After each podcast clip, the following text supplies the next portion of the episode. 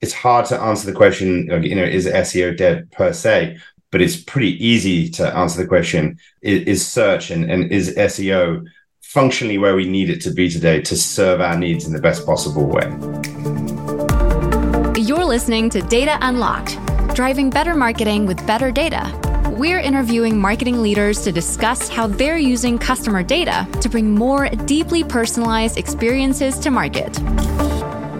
I'm thrilled today to have Toby Daniels on our podcast. Toby joins us as co-founder at On Discourse. You know, I've been a personal friend of Toby for quite some time. Yeah, going back almost a decade when we shared office space with him at his previous start, which is a social media conference. Toby, welcome to the show. I'm you know, tremendously excited about our conversation here today. Thanks, Jason. Great. Uh, you want to maybe just talk a little bit about your background before we, we dive into today's topic? Yeah, no, absolutely. Yeah, I mean, look, I'm a builder, operator, entrepreneur. Um, I've spent much of my career, the last 25 years or so, operating at the intersections of like media, technology, entertainment, marketing. Started my uh, out in the early 2000s building websites, mid 2000s transitioned into kind of building social networking technologies, transitioned into the into the world of events and media and publishing through Social Media Week and fast forward 12 years operating that company, exited to Adweek in 2020, transitioned out of there after being the chief innovation officer for a year to then start the next venture, which is uh, on discourse. And I think the through line, Jason, honestly, when I look back, and it's always easier to kind of create the narrative when you're looking back as opposed to when you're looking forward. But I think the through line, I think, I think I've been fairly consistent about this. I've always just been very deeply um, interested in the role of technology, particularly in terms of like how it, it enables us to connect and communicate in profoundly interesting and important ways. And, you know, on discourse feels to me today to be very much the kind of like the manifestation of like many, many, many years, many decades of thinking long and hard about the ways in which we connect and communicate the role of technology and how it can kind of shape and influence and and, and in some cases like improve and in some cases worsen worsen um, the ways that we connect. And so on discourse just real quick is it's a, a very early stage company. I have four sort of four co-founders but also 35 co-founding members. We, we describe ourselves as a membership first media company that sort of sits at the intersection of business and tech. We really sort of are focused on how can we help um, our members unlock new ways of thinking in regards to the application technology to business, uh, which we execute through content, uh, through media, um, but then also through live experiences too. Great. You know, and I think jumping into today's episode, I think you really few people understand the evolving world of media better than Toby. You know, and today we're going to be talking about you know, media, some disruptive trends, Google, uh, and how generative AI is, is changing everything you know, the mission on discourse and you know and really the through line rather. And Toby's career has been you know connecting with customers. You know the elephant in the room around the internet around every conversation that you could possibly have around connecting customers ultimately today is Google. You know, you know Google I remember when I was in grad school came into play as this uh, new quirky interface that took a lot of the complexity that Yahoo had developed trying to catalog the entire internet and just put a search box in front of it. And what do you know? You type in a few words and you know, bada bing, it's a lot easier to use than what came before it. And here we are almost two decades later, you know, in ChatGPT and OpenAI, you know, again, you know, ironically, you know, came to market with a with a text box, one that is you know significantly larger text box. And I think a lot of a lot of folks, and I'm sure a lot of listeners today, uh, have typed in a few words, a few sentences, even a paragraph or more, uh, and been generally impressed by what's been spit back. Know, so today we're going to be you know focusing on this topic specifically around you know, you know Google's role around media. Uh, Google's role in you know in driving distribution for the, the businesses of many of our listeners here today, uh, and really asking the question, you know, what's the future of SEO? Uh, what you know, what role is generative AI and ChatGPT playing in the, in the disruption?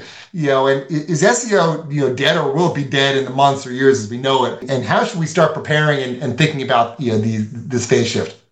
I've had so many conversations on this particular topic in the last like few weeks. In fact, we we even hosted an event um, which you were able to attend, Jason, that looked very specifically at like the role whether AI was going to kind of either destroy or or serve as an enhancement to kind of media and the media models, you know, in, in general. And I think this particular question around the future of SEO came up a lot, particularly because we we can it's very visceral right now the shift that's happening. We talk about like shifts and transformations and all these sorts of things but sometimes we don't like actually experience them viscerally and in the moment but this feels like quite quite seismic in terms of change.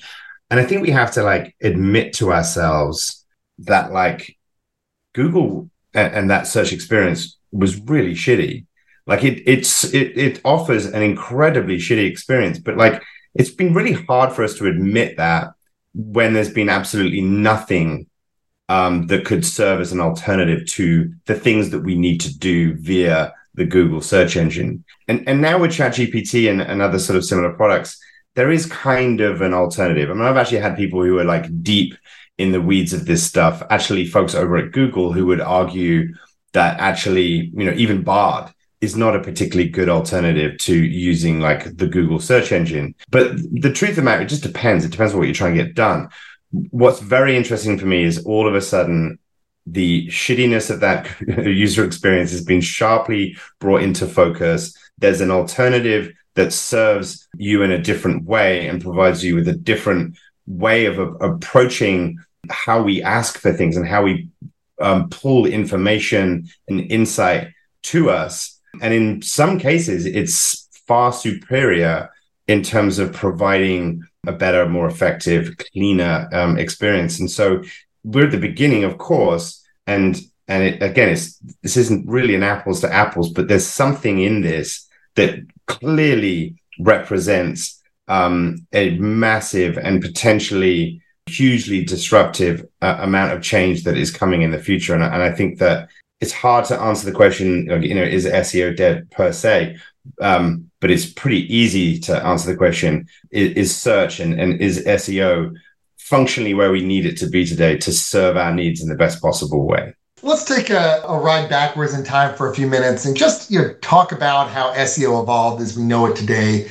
Uh, and really how SEO works more broadly. And yeah, I'm sure you know, many of our listeners, you know, looking at their Google Analytics reports, we'll see that 5%, 10%, you know, or, or well into the double digits for many brands, uh, you know, of traffic is coming actually from Google keywords, you know, and not just paid, but certainly organic. You know, and the beauty of SEO is for anyone with a direct to consumer brand, or really, you know, anyone on the internet for that matter, uh, if you see an opportunity around a gap in what people are looking for, you know, you can either bid on that keyword or create content uh, or bring a new product to market. Yeah, that when someone you know searches for you know, whatever, a new type of truck or a new type of clothing or, you know, has some sort of problem, your web page can, you know, hit number one and, you know, you can satiate, you know, that, you know, that gap in the market and that, you know, you know, that point, that point of consumer demand. You know, and Google has just made a killing around this ecosystem. They, they built tooling around uh, you know, keyword insights, both within AdWords and dedicated tools for organic search. You know, so you know anyone can understand what customers are looking for. Uh, they provide visibility around the effectiveness of keywords, both paid and organic as well. Uh, and again, the ecosystem, I guess the basic UI around Google, you know, is one where authorship, ownership of media, ownership of websites, ownership of the product SKU pages or the vacation destinations or whatever it may be, you know, that you have to offer on the open web uh, is incredibly clear. You know, even details in the UI like verifying uh, you know who is the publisher or who is the retailer. You know, Google plays a hand uh, you know, in you know, in, in deep business identity. You know, is this a reputable website? Uh, you know, or is this some fly-by-night place? Uh, and even things like if you're not using HTTPS, if you're not using SSL, if you're not using modern security, Google, you know, in the last five years has cleaned a lot of that up as well. You know, so for Google, it's not just a matter of content, but it's a deep notion of identity, of brand identity, of personal identity, identity, you know, and it's it's really just this. Uh, you know, they, they've shaped the web materially uh, in a world where you know Google may not have existed. You know, and as a result, you know, you know, this is really where SEO comes. And you know, Toby, I don't know if you want to talk about you know, this SEO, you know, old school SEO and you know, you know what things looked like five, ten years ago. Yeah, you know, and it's you know, so your perspective on the other side of that, you know, on your on, on your side. Well, I, I well actually I almost have a question I'd put back to you in the way that you just described, sort of almost this sort of the historical path that has led us to where we are today. The question is, great. I think Google, you know, obviously is the best in the world at everything you just described, and how they have shaped the way that we think about the internet, how we think about the organization of information from the individual brand standpoint or the, the destination standpoint, how we then uh, architect and design and optimize, you know, our presence according to those rules. But the question is, have those rules served us or, or are they serving us today in, in the way that you think they should? Or are we just operating and existing within a system that is either broken or, or ultimately not optimized to, to serve me, my business, or, or, my specific goals in terms of what I'm trying to accomplish, particularly if you think about this in the context of, of marketing? I mean, look, you know, it all comes down to the consumer, you know, bringing it home to marketing. No one thought about how cool an electric car could be until you know Tesla came with their 15-inch screens and you know all sorts of uh, you know fancy electronic gadgets that people wouldn't imagine would be inside of a car. You know, and guess what? You know, a year ago, uh, people were using Google, you know, and they were generally happy. You know, yes, you go on Twitter and the geeks would complain about quality and uh, and so on and so forth. But your average consumer, you know, guess what? You know, searches are up every year. Uh, people are generally find what they're looking for and they're generally happy. You know, the beauty with disruption and the beauty with technology is you know, things come to market that consumers weren't expecting, and then consumers have an aha moment, and then consumer trends change. Yeah. So when I sort of hear your question, you know, I think, look, you know, as being the geek in the room, you know, who, you know, for the last several years has felt that Google could have been doing a lot better. Yes, I would I would have argued that, you know, at, at sort of a an existential or philosophical level rather, you know, the ecosystem could have been a lot better. Uh, that being said, in the absence of ChatGPT, the ecosystem works, and you know Google has not created a level playing field, but they have created a playing field. You know, they've created one where you know, brands can compete with each other, but Google has the upper hand. Google sets the rules. Google one day, three years ago, decided to deprecate third-party cookies. They realized that they were actually going to crater the entire ecosystem. They had to roll the whole thing back. You know, but that kind of power, you know, I think anyone on the other side, uh, you know, has lived through uh, and realizes how unequal things are. You know, and, and I and I say in this way because when you look at where ChatGPT is today, it's it's both been incredibly disruptive and also incredibly terrifying around how immature it is. You know, for listeners, you know, you know for listeners who don't know how ChatGPT works, it's trained on the same data as Google. You know, the, same set of web pages, you know, you know, the same set of news articles, uh, it has all has all the same inputs. But when I ask, you know, Chat ChatGPT, you know, you know, how do I make a, a ham sandwich? You know, they don't give me 10 places with, you know, you know 10 reputable uh, recipe sites to make a ham sandwich.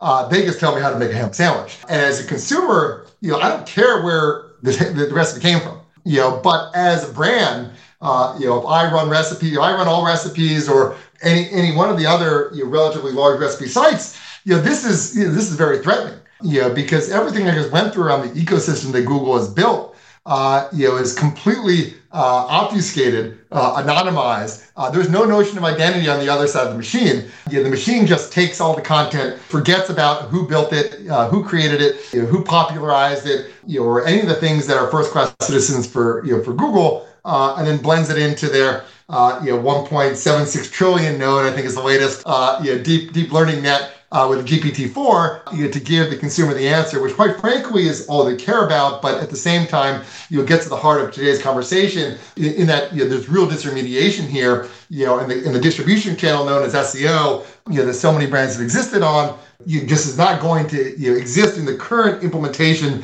of ChatGPT as it is today. And and do you think? Because we sort of touched on this before, but like oftentimes when we are experiencing change that that kind of very visceral, very feels very real time. There seems to be something new emerging every single day, and the pace feels sometimes like a little bit overwhelming. But at the same time, it will take time for the type of change we're talking about right now for for there to be a new lands for a new landscape that ultimately is either an improvement upon or replacement to SEO as we know today it will take time. Do you have a sense of like actually how long it will take? I mean, you referenced the kind of like Google walking back the whole cookies thing. I mean, that's just been years of just sort of conversation and sort of anticipation in terms of what that ultimately was going to represent and it still hasn't happened so so just to sort of try and ground this a little bit like how long do you think it's going to take I think it could potentially move very quickly. You know, Google is playing defense. You know, Google owns the market. Uh, Google sets the rules. You know, Google is motivated by fear. ChatGPT, OpenAI, and the entire set of competitors behind them, yeah, they see wide open opportunities. They're not afraid of making mistakes. They're not afraid of big swings. Uh, they're not afraid of moving too fast. You know, that being said, I think there are some fundamental changes that just need to happen. Uh, you know, for the model to actually work. Yeah, yeah, yeah. But yeah, but I, I think things, I think things can move at a faster pace than uh, I think folks might be ready for it to be moving it's super super interesting and and i think you know protectionism particularly if you're google and you, have essentially operated in a sort of monolith um, uh, monopolistic way over all of these years it's like yeah you, you want to hold on to that and it's it's like that i mean do you really believe that they are investing in the idea of what it means to disrupt their own business because that's sort of clearly kind of this is what it feels like. I mean, do, do you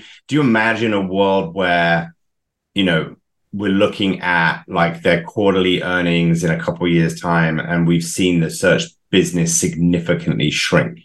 I think look, I spent some time at Google many many years ago, and you know, Google is is is obviously a highly data driven business. Um, you know, and you know, I don't have any you know firsthand knowledge of how they're responding over there today, but I can tell you with you know, you know a very educated guess that they have a, a very very deep understanding of the types of queries that uh, people submit. You know, and and I think you know something that that I don't have visibility into, but it's a good question to ask is you know if you're on Google and you're searching for for flights, you know, flight from New York City you know, to Vegas uh, you know, Google has Google Flights, uh, and in two clicks you can spend you know 800 bucks on a round trip flight, uh, and Google probably makes some healthy chunk of, of commission off of that. You know, are people asking those kinds of queries in in ChatGPT? I mean, they're certainly not giving good answers today. So the answer is once you do it once, you're probably not going to do it again. You know, but uh, you know, Google's probably thinking very deeply about that and the broader set of queries that they can service with structured results that have better commercial implications you know, and I think you know, they probably you know, see where ChatGPT is eating into their queries uh, as those that are, are less commercially, you know, you know, today less commercially focused, you know, but you know, will change you know consumer behaviors. You know, so I think the question to ask is, look in Bard. You know, Google Google can build good technology, but will they make you know will they make those big swings? You know, you know, even because legally and copyright issue, the reason why you know Google had to buy YouTube, they had an identical product you know, in Google Video. in Google Videos, uh, I guess it was 2006, 2005. And the only reason why they lost to YouTube was that you know they we, is that in YouTube, if you uploaded your video, it would be ready in four seconds. Because guess what? YouTube didn't care about you know, you know reviewing the content about copyright issues or not. They were YouTube, you know, they were the you know the fast growing, you know, hot, sexy video startup. Yeah, but Google's lawyers wouldn't let them do that. So you put your video up, you'd have to wait you know, an hour, 30 minutes at the very least, if not longer. You know, and it was not a satisfying, you know, content production experience. And because of that, YouTube's growth, you know, went at a much, much faster rate than Google Video. Uh, and ultimately, uh, Google had to you know purchase them before it got away from them. But now we're at a place where you know both you know how OpenAI is structured, you know, and the scale of this business, you know, it seems pretty much impossible at this point for Google to you know to make an acquisition of their business. So you know, it's, it is going to be fascinating. Yeah, no, definitely. Yeah, no, I've, I've spent a, a fairly decent amount of time both playing with and, and getting a deeper understanding of how Bard works and where that can fit into the kind of like broader ecosystem. But I've also spent time speaking to people, you know, over at Google and Bard and to kind of get an understanding of kind of where their heads at. And I, it's interesting because the general sentiment is very different to the way they're being covered in the media. And I think a lot of what you said is right about like, you know, the anatomy of, of Google and what makes them different. And they're obviously big, but they do build, they, they can build great products. But what, what I hear mostly and fairly consistently is that like, you know, we have a long way to go um, before this gets, you know, good. You know, they are so and this is an important actually point for people to recognize because sometimes it's hard to kind of you know read between the lines that they are very deliberately calling Bard an experiment. Everywhere you look on the site, it's languaged in a very particular way. Um, they've never done that. There was no such thing as launching a product and calling it an experiment, like branding it as an experiment. Sure, there was like the beta version of something, and that was kind of like you know, I guess you know, geek code for the same thing. But they are they are they're like leading with that messaging for a very particular reason, and that's because it's just like not a particularly great product. you know what I mean? Uh, and it has a long way to go. But they have to. I mean, it comes to this other point about building in the open um, which is just you know a concept that I, I find just super fascinating. And like Sam Altman and OpenAI are so bullish on on building in the open, um, and I think Google is skittish. Uh, on building in the open, they, they don't feel comfortable at all. And I'm interested, you know, do you have any kind of sort of th- you know thoughts on that? Because does one win over the other because of one's bullishness and willingness to kind of be out there in the open, experimenting, uh, taking these big swings and and probably making big and sometimes costly mistakes versus you know trying to be a little bit more closed door about it. I mean, look, I don't agree with much of what Mark Zuckerberg says, but he does have a design philosophy that you know has always stuck with me, and that's you know, you know, you know his moniker of "build fast and break things," you know, but translate that into a more reasonable perspective. You know, success and innovation comes with uh, you know, pushing yourself and you know, making sure that you can learn from failure. You know, when you have a large business like Google, uh, even if the technology was great, calling an experiment, you know, internally and externally, you know, sets you know set, sets a precedent around it. You know, and I'll tell you, when Google implements Bard into Google mainline search, there's a knob, your basic precision you know, recall knob, you know, that you know, can either turn it up so it hits 8%, 12%, 15%, 25%, 50% of queries, uh, or turn it down so it hits 8%, 6%, you know, or 2% of queries. And when you look at the powers that be, you know, clearly that kind of branding is a top-down initiative, and the you know the aggressiveness of the knob is going to be closer to zero than than to 100. You know, and that and that issue alone is really limiting uh, for their ability to learn. Every time a query is answered, either well or not, is an opportunity to get feedback, qualitative and quantitatively, uh, around whether it's success or not. You know, and if you don't jump in, you know, jump in with both, you know, both feet first, you know, it's just it's just harder to really understand what's going on. Yeah, and it works. Totally. You know, so Toby, we're sort of getting getting to the the, the, the, bottom of the episode here. One one question for you, and then uh, I'll recap and you know give folks an opportunity to uh, you know, to find you and learn more about on discourse. Uh, but if you were to have you know, this conversation again uh, with anyone in the, wor- in the world, who would it be and why? Well, this, the, my answer kind of goes back to, you know, why I'm sort of drawn to this space, this industry, why I've, I've been beyond just professionally engaged for 25 years, but but very philosophically engaged and I enjoy reading around, you know, a, lot of these things versus just being kind of in the weeds of what it kind of means for media or marketing. And so Yuval uh, Harari uh, is one of my favorite writers. I think Sapiens is just an extraordinary book, a brief history of humankind. And so I think I would like to have this conversation with, with Yuval and and dig into kind of you know some of the more philosophical and ethical kind of like aspects of like how we should be thinking about the future. I also have been spending a lot lot of time with Sam Harris uh, and his podcast recently, and he's been popping up on some other people's podcasts as well. And I think he he's someone who has just such an interesting and very much an alternative take on on some of the AI related things that we're talking about, and particularly kind of as we should be again thinking about our investment in the future. So either Sam or Yuval will be be pretty good. But but honestly, Jason, you know, you've been great. oh, that's that's very kind of you, Toby. Uh, you know, I'm really just you know recapping you know, at least on my you know takeaways from day to today. When you ask about the future of SEO, I think the question to ask is is what what is what is Google? You know, it's really two things at a high level. Uh, you know, number one is is a source of knowledge. You can ask Google, uh, you know, how do I make a ham sandwich? You can ask Google, you know, where do I buy a pair of pliers? You know, but it's also distribution. Uh, you know, it's a lifeline for so many brands. You know, from retail to uh, you know to media, travel to to experiences to you know everything. You know, to connect with consumers. You know, through this uh, incredibly powerful algorithm that you know has been as popularized its name as being synonymous with search. You know, but as we look forward, I think you you know, we see something that on the knowledge side in ChatGPT is incredibly disruptive. Uh, but all the questions around distribution are, are, are completely wide open. You know, and I do think things are going to move quickly, and I do think you know ChatGPT and, and or whoever comes alongside of them, uh, you know, will be thinking very very deeply about these. Uh, but certainly the world, you know, one, two, three, and certainly you know, you know three to five years from now is going to look incredibly different than it is uh, it is today. You know, you know. So, so, so Toby, before we close out, maybe quick plug on on Discourse and anyone who wants to learn more uh, about what you all are doing.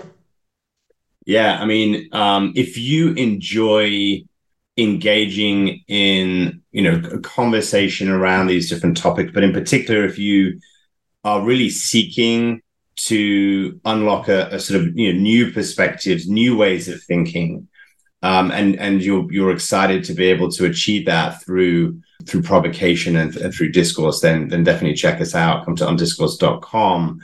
Um, you know, we are a media platform. We are membership based. There is a, a way of accessing our content through a, a, multiple tiers of membership, and and we also uh, have a tier of membership for people who are interested in um, you know, coming together in the real world at our events and and connecting through, you know, many of the closed door, off the record conversations that we facilitate on behalf of our members, which is really where you find a a much more profound level of, of understanding, particularly around these sorts of, of, of topics. So yeah, check it out on discourse.com you know, and as as a member uh, and as someone who's attended several of uh, on discourses events, uh, you know, the level of thought uh, is fantastic, and and in the diversity and thought leadership across uh, attendees and members is, is, is excellent as well. So I'd encourage everyone to check out on Discourse. Um, you know, and with this, thank you to everyone listening uh, to this episode of the Data Unlocked podcast. If you'd like to learn more about Simon Data, please visit us on the web at simondata.com or email us at hello at simondata. You've been listening to the Data Unlocked. You can listen to more episodes on Spotify, Apple Podcasts, and Google Podcasts. This podcast is sponsored by Simon Data. We help marketers unlock their customer data to deliver a better customer experience at scale.